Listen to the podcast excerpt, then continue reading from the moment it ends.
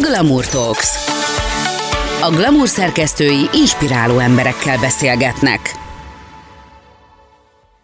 Marói Krisztina vagyok, a Glamour magazin főszerkesztője, és dr. Gyurkó Szilviával, a Hintalovon Alapítvány alapítójával beszélgetek. Szia, Szilvi! Szia, Kriszta! Te is karanténban vagy, gondolom. Hogyan kapcsolódnak a gyerekek jogai a nők jogaihoz, így a karantén idején? Az első, ami eszembe jut, az nem, nem vidám, de ezt kell előről mondanom, mert ez, ez a legerősebb. Az az, amilyen, amilyen adatokat már tudunk, hogy azok, akik nincsenek biztonságban a saját családjukban, nők, ők most mintegy meg háromszorozódott az ő számuk a különféle segítőszolgálatok számára, a, a mi szempontunkból meg az nagy dráma, hogy ugyanúgy a gyerekeknek létrehozott segélyvonalakon meg nem háromszorozódott meg a gyerekeknek a, a segélyhívása, ami azt jelenti, hogy ők még csak oda sem jutnak el, hogy egyáltalán valakitől támogatást vagy segítséget kérjenek. Ugye Magyarországon 173 ezer olyan gyerek van, aki a saját családjában van a legnagyobb veszélynek kitéve, ők azok, akik veszélyeztetettként vannak nyilvántartva. Nagyon aggódunk értük, úgyhogy leginkább ez van elő bennem, hogy a nő, akit bántanak a családjában, meg a gyerek, akit bántanak a családjában, ők, ők most nagy, nagy, nagy veszélyben vannak. Ha, ha ettől elvonatkoztatok, akkor a, a nők jogai, meg a gyerekek jogai, hát ezerféle szinten kapcsolódnak, hogy mennyire van jól a szülő, ahhoz nagyon erősen kapcsolódik, hogy mennyire tudja magát jól érezni a gyerek. Most azt látjuk, hogy nagyon sok családban a nő az, aki segíti a gyereknek a tanulását, nyilván a háztartás vezetése sok szempontból a, továbbra is a nőkre hárul, úgyhogy egy, egy egészségesebb vagy, vagy jobb munkamegosztás a családon belül biztos, hogy segítene a nőknek, és hogyha ők kikönnyülnek, akkor én azt gondolom, hogy a gyerekek is jobban éreznék magukat a bőrükben így nagyon magas kérdéssel indítottam, vagy egy kicsit ilyen idézőjelben provokatíval, de visszatérnék arra, hogy ti, mint a Hinta Lovon Alapítvány tulajdonképpen mivel foglalkoztok, ezt így el tudnád nekünk mesélni? A Hinta Lovon Alapítvány egy gyerekjogi alapítvány, ami elsősorban azért jött létre, hogy Magyarországon élő gyerekeknek a jogait védjük, amilyen nagyon elvontan hangzik talán, de hogyha úgy lefordítjuk, hogy a gyerekjogok valójában nem más, mint annak biztosítása, hogy az első 18 év, amit a gyerekkornak tekintünk, a lehető legnagyobb biztonságban és jólétben teljen, hogy a gyerekek mindent megkapjanak annak érdekében, hogy azzal felnőtté válhassanak, akinek születtek. Így, így nagyjából így lehet lefordítani. Úgyhogy ennek érdekében nekünk van egy nagyon masszív feladatvállalásunk a gyerekek erőszaktól való védelmében, hiszen ez az egyik legnagyobb veszély, ami a biztonságos és jó gyerekkort fenyegeti. Másik oldalról megvan egy csomó oktatási segítő programunk, ami meg azt támogatja, hogy a gyerekek azokban a témákban, amik sok családban tabunak számítanak, ilyen például a szexualitás, abban hozzájuthassanak minőségi tartalmakhoz, és ne legyenek kiszolgáltatva az interneten például itt-ott fel pornográfiának, ami megjegyzem így a karantén idején nagyon sokféle távoktatással, meg nagyon sokféleképpen használt digitális platformokkal azért jelentősen meg, megnövekedett annak a kockázata, hogy a gyerekek olyan tartalomhoz jutnak, meg olyan tartalmat fogyasztanak a neten, ami, ami nem nekik való. Eszembe nem jutna az otthoni oktatással kapcsolatban, hogy a pornográfia képbe jön, de teljesen igazad van tulajdonképpen. Mindenki többet használja az internetet,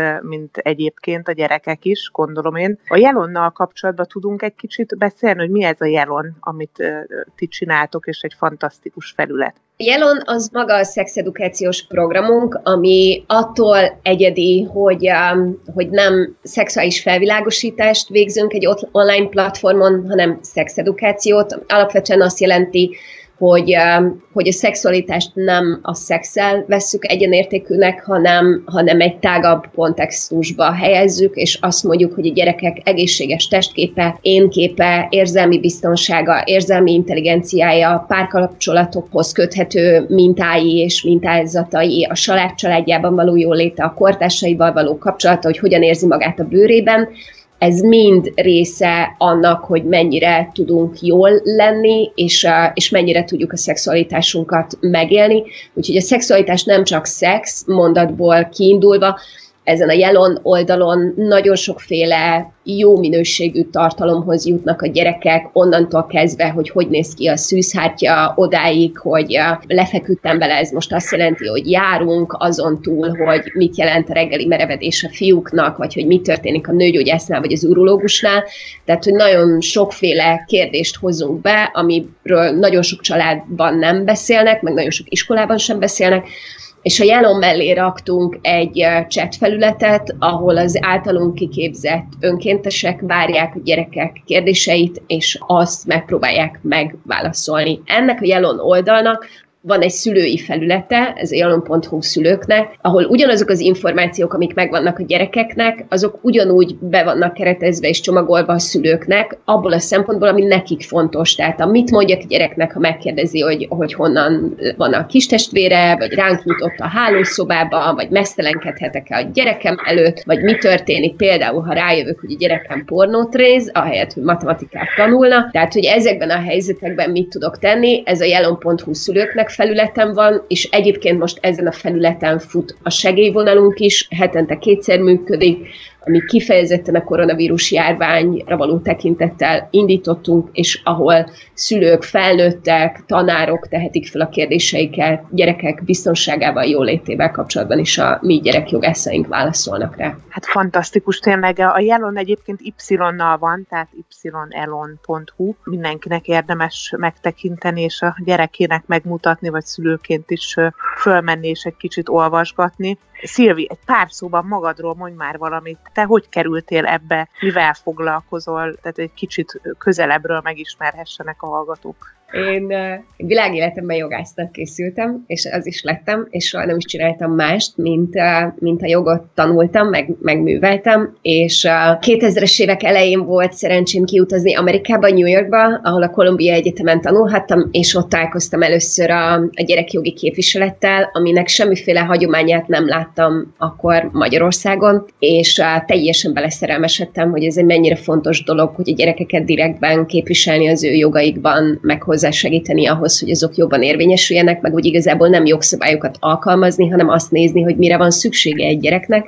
és abban segíteni a felnőtteket, hogy ezt megértsék. És akkor, amikor hazajöttem, akkor már gondoltam, hogy ebben szeretnék foglalkozni, de akkor még egy kutatóintézetben dolgoztam kriminológusként, gyerekbántalmazással, meg gyerekkorú bűnelkövetőkkel, úgyhogy utána én átmentem az UNICEF-be, és akkor ott voltam egy kicsit gyerekjogi igazgató, ahol egyébként rengeteget tanultam így nemzetközi példákon keresztül arról, hogy mit és hogyan érdemes tenni egy adott országban a gyerekekért. Amikor az UNICEF-ből eljöttem, akkor utána indult a, a Hintalovon, és ez már egy ilyen szerelemprojekt, ahol csupa olyan dolgot csinálunk, amiben nagyon hiszek, amit nagyon szeretek, és amivel én azt érzem, hogy közösséget is építünk. Ugye ez az egész szexedukáció, ez meg onnan indult, hogy én kilenc éven keresztül voltam az Eszter Alapítványnak a jogásza. Az Eszter Alapítvány 20 éven keresztül volt az egyetlen olyan civil szervezet Magyarországon, ami pszichológiai támogatást és jogi támogatást nyújtott az erőszakos szexuális támadást elszenvedetteknek, nagyobb rész gyerekeknek, de voltak ott felnőttek is családon belüli erőszak áldozatai. Egyetlen jogászként fergeteges tapasztalás volt igazából azt gondolom, hogy így az alma máterem volt az Eszter Alapítvány, ahol, ahol nagyon megtanultam azt, hogy miért fontos egy gyerek jól létében az, hogy a saját testével, meg a saját érzéseivel jól legyen, és ezt a felnőttek is tudják tiszteletben tartani. Úgyhogy tulajdonképpen ebből nőtt ki a, a hintalovon úgy, úgy nagyjából. Szerintem ennyi magyarázat bőven elég arra, hogy mi miért adjuk nektek idén a Women of the Year díjat. Te leszel az évhősnője, hogyha végre egyszer sikerül neked átadjuk ezt a díjat, ugye? Mert hogy a gálát azt a járvány miatt ugye el kellett toljuk. Gondolom rengeteg díjat kaptál már mindenhol Magyarországon, külföldön. Van pár, igen, de hogy nem igazán tartom számon. Amit ta- számon tartok, azok az alapítvány díjai azok, azok végtelen, végtelen büszkeség. Tehát például a, a gyerekjogi jogsegélyprogramunkat, amiben öt nagy ügyvédi irodát foglalkoztatunk, több mint 20 ügyvéddel, és éves szinten ilyen 150-200 gyerekjogi ügyben nyújtunk tanácsot, képviseletet. 2018-ban beválasztották a világ 20 legjobb gyerekjogi próbónó központja közé. Ezek a kolléganőm Pekingben vette át a díjat. Az, az egy ilyen nagyon nagy elismerés volt, annak nagyon örülünk. Azóta is a gyerekjogi központ folyamatosan keresi azokat az innovációkat, amiket szerintem a nemzetközi szférában is jól tudnak követni. Most például egy chatbotot fejlesztünk, egy olyan robot által vezérelt chat felületet, ahol ez rendszeresen ismétlődő jogi kérdésekre tudunk választ adni, azért, hogy a, hogy a jogászaink munkáját a, az összetette például a szexuális bántalmazás ügyekre, amik sokkal nehezebben egyszerűsíthetőek le kérdés-válaszra, azokra tudjuk rakni az ő energiáikat. Úgyhogy ez az egyik nagy büszkeség. Ugye maga a jelon az, az szétnyerte magát, tehát gyakorlatilag nincs olyan év, hogy a jelon ne kapná meg, mondjuk az év civil kezdeményezése volt, az év weboldala volt, a Social Marine kapott díjat, ami egy nemzetközi elismerés, úgyhogy a jelon az jól ki van stafírolva, ami azonban a legfontosabb, díjunk, ha szabad így fogalmazni, az az, hogy hónapról hónapra nő a gyereklátogatóknak a száma, és az, hogy több tízezer gyerek fordul meg egy hónapban, százezres olvasottsága van a tartalmaknak, ez az a visszajelzés, ami igazából azt mutatja, hogy, hogy érdemes ezért dolgozni. Az, hogy 2020-ban a menstruációról például, ha cikket írsz gyerekeknek, hogy, hogy ez egy pillanat alatt odaér az olvasottsági lista elejére, tehát hogy nem tudsz elég sokat foglalkozni egy témával, miközben a másik oldalon azt gondoljuk, hogy atya ég, hát a menstruáció, hát már mindenki mindent tud a menstruációról, de hogy nem igaz, mert hogy nem beszélünk róla olyan nyelven, amit egy kamaszlány is megért, vagy egy kamaszlány szülője úgy el tud olvasni, hogy utána a saját gyerekének jól tudjon erről beszélni, és hogyha ilyen nagyon fontos alapdolgokról tudunk úgy beszélni, hogy ezt a gyerekek szeretik olvasni. Én azt gondolom, hogy minden hónapban, amikor végignézzük a jelen számait, akkor, akkor ez egy ilyen belső melegség, amikor azt látjuk, hogy, hogy, hogy sokan olvassák, hogy sokan, sokan nézik, sokan szeretik, és e, e, ez a visszajelzés. A menstruációval kapcsolatban nem csak gyerekeknek kell beszélni, hanem felnőtt nőknek is. Tehát rengeteg olyan kérdés merül föl. Egyrészt ugye a, a női test az változik, tehát nagyon sok folyamaton megy keresztül, és különböző életkorban is teljesen mások a jellemzői, vagy megváltozhatnak a jellemzői. Úgyhogy ebben tökéletesen egyetértek, hogy, hogy a menstruáció az legyen egy olyan alaptéma, amiről folyamatosan beszélünk, és mindig foglalkozunk vele, mert mindig beakadhat valami olyan embernek a látókörébe, akinek pont akkor ez jól jön. Ha meg valaki nem akar elolvasni, akkor úgyse olvassa el, tehát akkor tovább kattint, és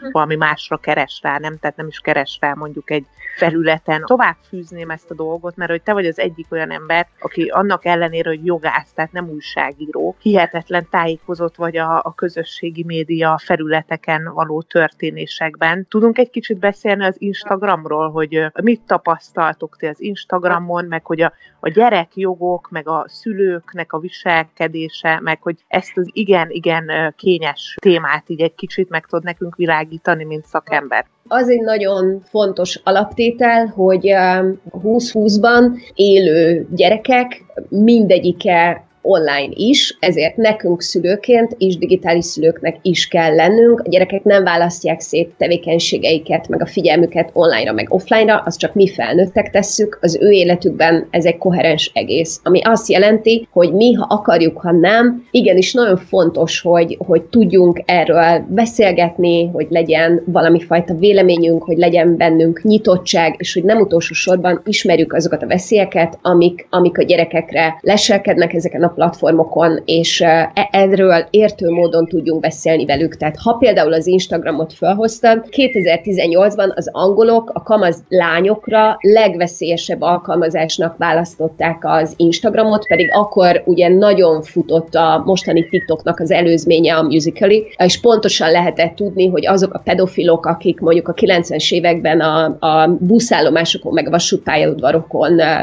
pásztáztak, hogy gyerekeket hálózzanak mutatnak be. Ők a 2000-es évektől abszolút az online felületeken voltak, 2010-es évektől ezeken a, a webkettes felületeken, ahol a gyerekek különböző tartalmakat gyártottak és raktak föl magukról, és így is az Instagram nyert, az a konstruált valóság, ami az Instagramon megjelenik, az a kamasz gyerekek számára egy olyan hamis valóságot megképet, olyan magas elvárásokat, akár az életminőség, akár a saját test, akár viselkedés, siker, szépség, középség, külalak, külcsín, belbecs vonalakon, amik egyenesen köthetőek ahhoz, hogy, hogy csökkent önértékelés, önbizalom, magabiztosság sérülése, az érzelmi biztonságnak a kivicsaklása, tehát hogy most is a 2010-es éveknek a, a végét látjuk, és azt látjuk, hogy azokon a felületeken vannak nagy kockázatnak kitéve a gyerekek, ahol saját tartalmakat gyártanak, tehát ilyen például a TikTok, de hogy még ennél is nagyobb veszélynek vannak kitéve azon a felületen, ahol tulajdonképpen látják azt a valóságot, ami nem, ami nem a valóság, amivel nekünk felnőttként alapvetően az a dolgunk, hogy beszélgessünk, tehát hogy beszélgessünk a gyerekünkkel arról, hogy mi az, amit lát, hogy mi abból a valóság, hogy mi mást, ahelyett, hogy ítélkeznénk, minősítenénk, vagy leszólnánk azokat az influencereket, vagy azokat a tartalmakat, amiket fogyasztanak, meg követnek, muszáj megragadnunk azt a lehetőséget, hogy a gyerekek által látogatott, használt, népszerűnek gondolt alkalmazásokról beszélgetést kezdeményezzünk. Tehát amikor még voltak iskolák, akkor azt mondtuk a szülőknek, hogy ha hazajön a gyerek a suliból, akkor ne csak azt kérdezze meg, hogy mi volt a menzán, hogy elhozta a sportcuccot, megette a tíz óraiát, meg hogy van-e házi, hanem hogy legyen a családi beszélgetéseknek a része az, hogy láttál-e valami érdekeset, azért átküldtek-e valamit, mind nevettél utoljára az interneten, jött-e szembe valami olyan, amit megmutattál nekem, tehát a mindennapi beszélgetések részévé kell tenni, különben nem erősödik meg az a kritikai gondolkodás a gyerekekben, amivel például egy nem ideális testsúlyú vagy, vagy eh, testalkatú lány is tudja magát elég szépnek érezni. És ez most 20-20-ban nagyon nem könnyű, nagyon nem könnyű a kamaszlányoknak meg Igen, ez az egyik aspektus mondjuk, hogy hogyan érzik magukat a fiatalok, de a másik aspektus az, hogy miket posztolnak, és hogy annak milyen következményei vannak. A szülők miket posztolnak, ezeket még tovább tudod nekünk elemezni, légy szíves? Hát persze, hát abszolút így van. Hát ugye a digitális szülőségnek az egy nagyon fontos része, hogy ugyanúgy, ahogy a kés, meg a villa használatában, meg a cipőkötésben minták vagyunk a gyerekeknek, a saját online magatartásunk is, és viselkedésünk is minta lesz a gyereknek, a saját digitális személyiségének a kialakításában, meg a saját online lábnyomában. Tehát az, hogy Magyarországon létezik magzat szépségverseny, tehát még egy meg nem született gyerekről készült fotót is már a közösségi médiába el lehet helyezni, hogy nagyon sok közszereplő mindenféle megkötés nélkül a, a saját gyerekét, és hétköznapi emberek is a saját gyereküket posztolják a több százas uh, virtuális közösségeiknek, ezzel nagyon magas kockázatokat vállalnak be, amilyen kockázatok aztán a gyerekre fognak visszahullani, és amiket mi már látunk, tehát a magánélethez való jog megsértés az, hogy a gyerekkorukban az intimitás el tud veszni, az, hogy ezek a fotók, meg ezek a történetek később meg akár jelen időben is bullyingnak, online zaklatásnak, erőszaknak, csúfolásnak, trollkodásnak teszik ki a gyereket, emiatt ezt nagyon végig kellene gondolni. Az a szülő nagyon nehezen fogja hitelesen mondani a gyerekének, hogy te figyelj, nem kéne 5 percenként valamit posztolni, és biztos hogy a pénteki buliról készült képeket is ki kell rakni a, nem tudom, Snapchatre, aki korábban, amikor a gyerek kicsi volt, is szétposztolta, meg túlposztolta a gyereket, tehát a következetességünk, a tudatosságunk, meg a felelősségünk, az valójában az online térben is nem többet, de legalább annyira, mint az offline térben meg, meg kellene, hogy, hogy jelenjen, és erről például most nem tudunk eleget beszélni. Tehát a távoktatás kapcsán több szakmai anyagot is készítettünk, amik lépésről lépésre végigveszik. Online bizalom, online-offline egyensúly, magánéletvédelme, erőszaktól való védelem, és a többi olyan kérdést, amit jelenleg azt látunk, hogy a szülők sem tudatosak benne, de sajnos sok esetben az oktatási intézmények sem voltak tudatosak benne, hogy például milyen platformokat ajánlottak, vagy, vagy például milyen beszámolási módokat kérnek a gyerekektől. Mondjuk biztos-e, hogy egy 16 éves lánynak a nappaliban kell bukfencet csinálni, és azt videóra felvenni azért, hogy a tornatarány nyomon tudja követni, hogy, hogy a gyerek megcsinálta-e a házi torna gyakorlatát. De ilyen volt, ilyen, ilyen házi feladat, hogy csinálj egy bukfencet? Nem egy, ez nagyon sok, ez mondjuk az elmúlt hétnek embereknek a távoktatással kapcsolatban az egyik leggyakrabbi szülőkérdés volt, amivel hozzánk fordultak, mind a segélyvonalon, mind, mind a Facebook oldalunkon. Nagyon sokan megkerestek minket ezzel. Egészen elképesztő kreativitással dolgoznak a tanárok, tehát a bekötött szemmel feleltetni webkamera előtt, bekötött szemmel hátat fordítva a kamerának feleltetni, videóra felvenni a torna gyakorlatot a nappajba is átküldeni, és ennek meg annyi változata előfordult, mert hogy hogy érted, tehát, hogy, hogy a krétaporból kiemelkedett a távoktatás, de az, az a fajta logika, ami az online, offline oktatásban működött, vagy a frontális oktatásban működött sajnos nagyon régóta, ez a számonkérés feltetés, ez egyszerűen megvalósíthatatlan az onlineban. Azt kellene mondanom, hogy hál' Istennek, mert hogy egy teljesen másfajta eszközét és módját kellene választani a gyerek tanulása nyomon követésének, de ennek az elengedése nehezen megy, úgyhogy mi is állásfoglalást kértünk, kaptunk is, az adatvédelmi hatóság is egyetért velünk, hogy a jelenlegi helyzetben nem jogosultak az iskolák arra, hogy felvételeket kérjenek a gyerekről, akkor, hogyha a szülő ehhez nem járul hozzá, meg a gyerek nem járul hozzá. Ez egy igazi érzelmi abúzus, tehát, hogy én 15 éves vagyok, nem akarom, hogy rólam felvétel készüljön, az egy érzelmi abúzus, hogyha nekem saját magamat videóra kell vennem, el kell küldenem, ami landol egy ki tudja milyen számítógépen, hogy a tanárom és a családtagjai adott esetben megtekintsék. Tehát, hogy ennek a folyamatnak egyetlen pontja se felel meg se a jogszabályoknak, se a gyerekjogi elvárásoknak, úgyhogy ebből még biztos, hogy nagyon sokat fogunk tanulni, hogy mit, mit lehet, meg mit érdemes tenni egy ilyen helyzetben ezt abszolút értem, de a bekötött szemet azt valahogy nem tudtam földolgozni, hogy, hogy miért kell bekötni a szemét a, a felelés közben. Drága, hát az, azért, hogy ne lessen. Tehát, hogyha véletlenül olyan... ne lessen! Aha, értem. És a gyerek, hát hogy ez... meg a képernyőn a, még, még valami puskát, akkor nehogy onnan le tudja olvasni a helyes választ. Látod, attól nem gondolnál rá, de, de, de Hát nem. figyelj, én ehhez kevés vagyok szerintem, tehát hogy ez a, a, a logikám az nem tudja követni ezeket a dolgokat. Még egy kérdésem lenne, ami nagyon fontos szerintem, hogy hogyan lehet benneteket támogatni. Mondd el azért, hogy hány önkéntessel dolgoztok, Aha.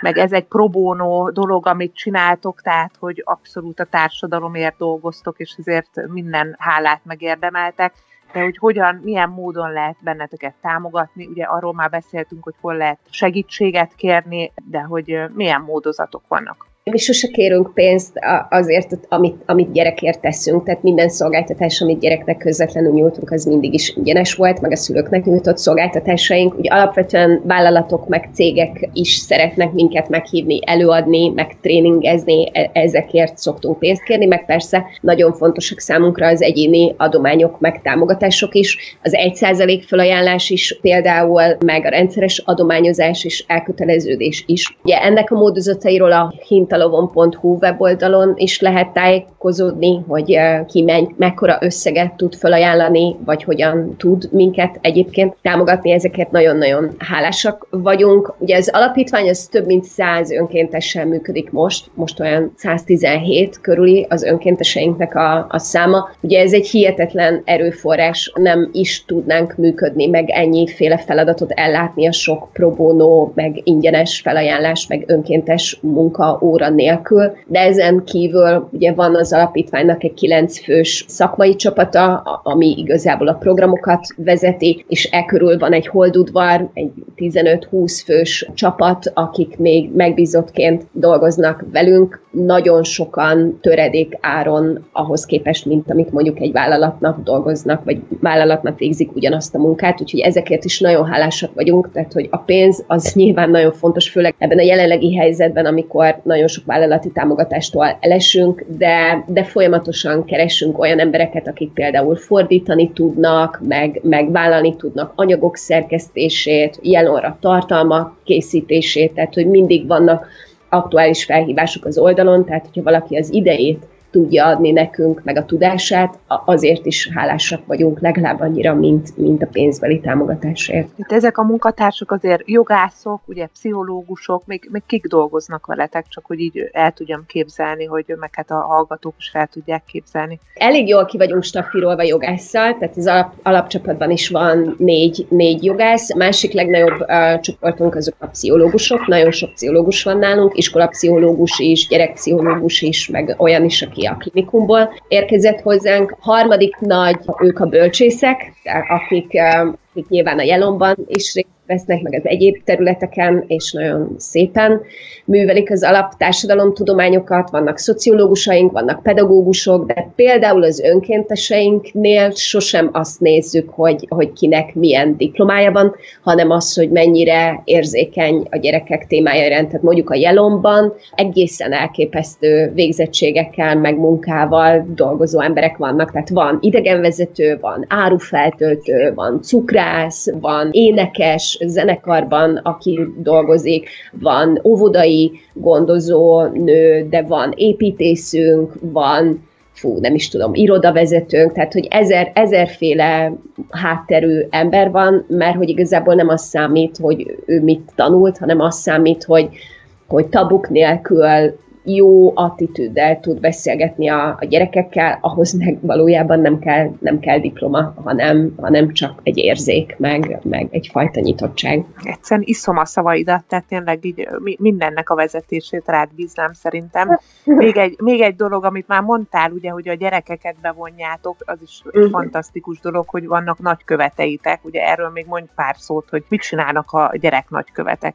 Jaj, hát ez annyira jó, hogy erre rákérdeztél. Ugye az alapítvány az indulástól fogva, azt kitűztük magunknak, hogy hogy ezt a semmit róluk nélkülük alapelvet, ezt nagyon komolyan fogjuk venni, úgyhogy minden, amit csinálunk, abba direktbe és közvetlenül bevonunk gyerekeket, és nem csak úgy, hogy megkérdezzük tőlük, hogy amit csinálunk, az tetszik-e nekik, hanem hogy tényleg bevonjuk őket, tehát hogy mi munkatársnak tekintjük a, a gyerekeket, és például a jelonban minden egyes apró részlet, ami, ami fölkerül a honlapra, meg a, a, a képzésébe az önkénteseknek, de az összes anyag, amit készítünk, az mind át megy a gyerekjogi követeinknek a kezén, akik 13-17 éves gyerekek Miskolctól, Esztergomon át Budapesten vannak persze nagyon sokan, mert hogy sok esetben fizikailag is találkoznak, sőt, hát főszabály szerint fizikailag is találkoznak, úgyhogy például Miskolcról van egy bejáró srác, aki, aki segíti a, a munkánkat, és egészen